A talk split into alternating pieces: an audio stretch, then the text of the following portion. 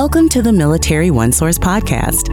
Military OneSource is an official program of the Defense Department with tools, information, and resources to help families navigate all aspects of military life.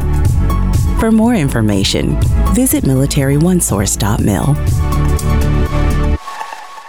Welcome to the podcast. I'm Bruce Moody. We're going to be talking about the survivor benefit plan in today's episode. This is going to be a, uh, one of two episodes discussing the changes to the survivor benefit plan. I say there's two. There's another episode that you may want to listen to for a little bit more context and we'll put a link to that episode in the program notes of this episode, and that will help each other out. Because this is a rather technical, maybe a bit of a dense episode. We're going to getting into some some nuts and bolts on changes to the survivor benefit plan. But we have some really amazing help. We've got Julie Burandt-Partin with us.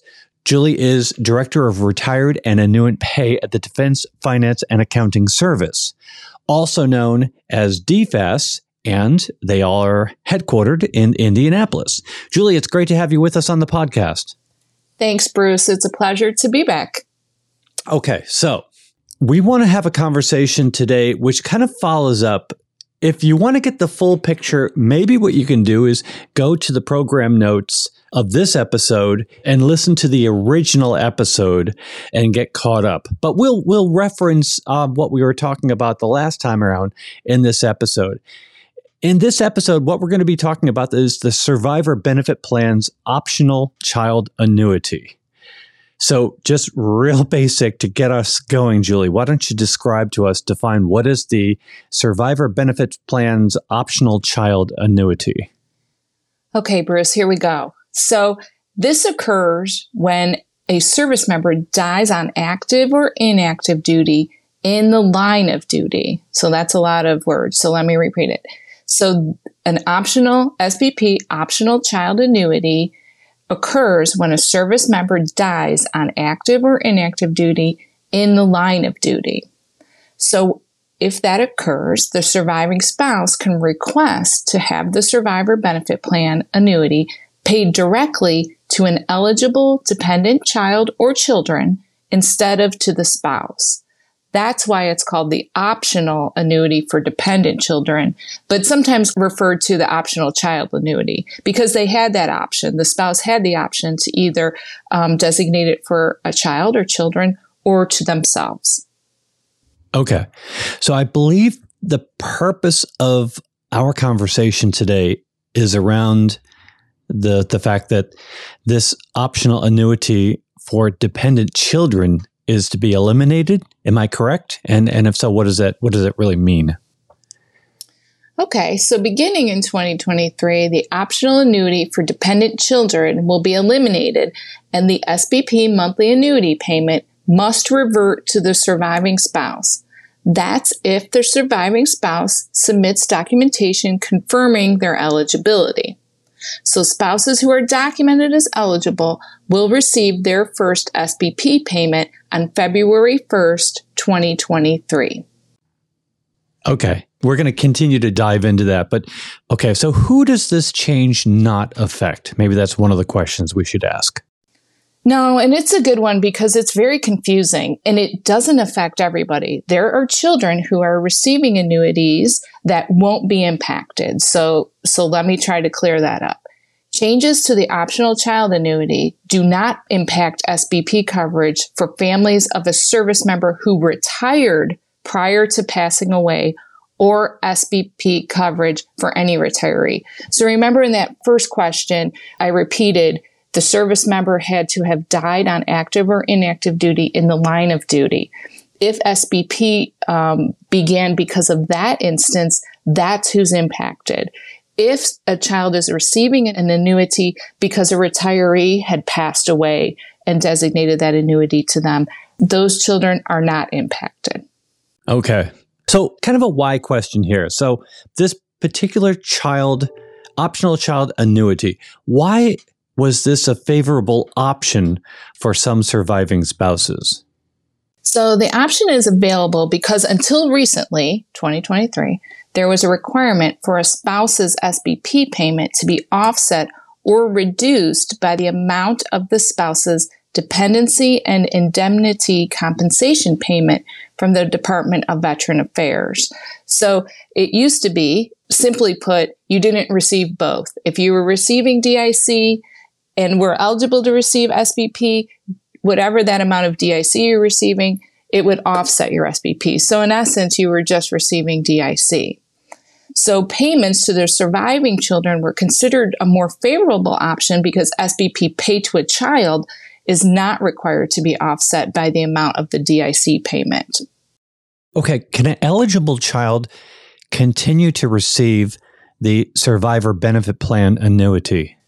So, in these instances, if DFAS receives documentation that the surviving spouse is not eligible, so what does that mean? Either the surviving spouse has passed away or is not eligible due to remarriage before the age of 55. If the surviving spouse is in one of those categories, the child can continue to receive the SBP payment, the SBP monthly annuity, as long as they are eligible. So, what happens if documentation is not received about the eligibility of a surviving spouse? Well, Bruce, the child annuity will still be suspended. It must be suspended. Okay. And we're still working through the we're almost we're almost done with the details, all the all the nuts and bolts here. Um, so next question I have is what is needed if the surviving spouse is deceased? Okay. So, a copy of the certified death certificate is needed with contact information for the person submitting the documentation. For example, if the parents or legal guardian of a minor child or child over the age of majority who is currently receiving SBP is aware of the death of the surviving spouse, they can submit a copy of the death certificate with their contact information.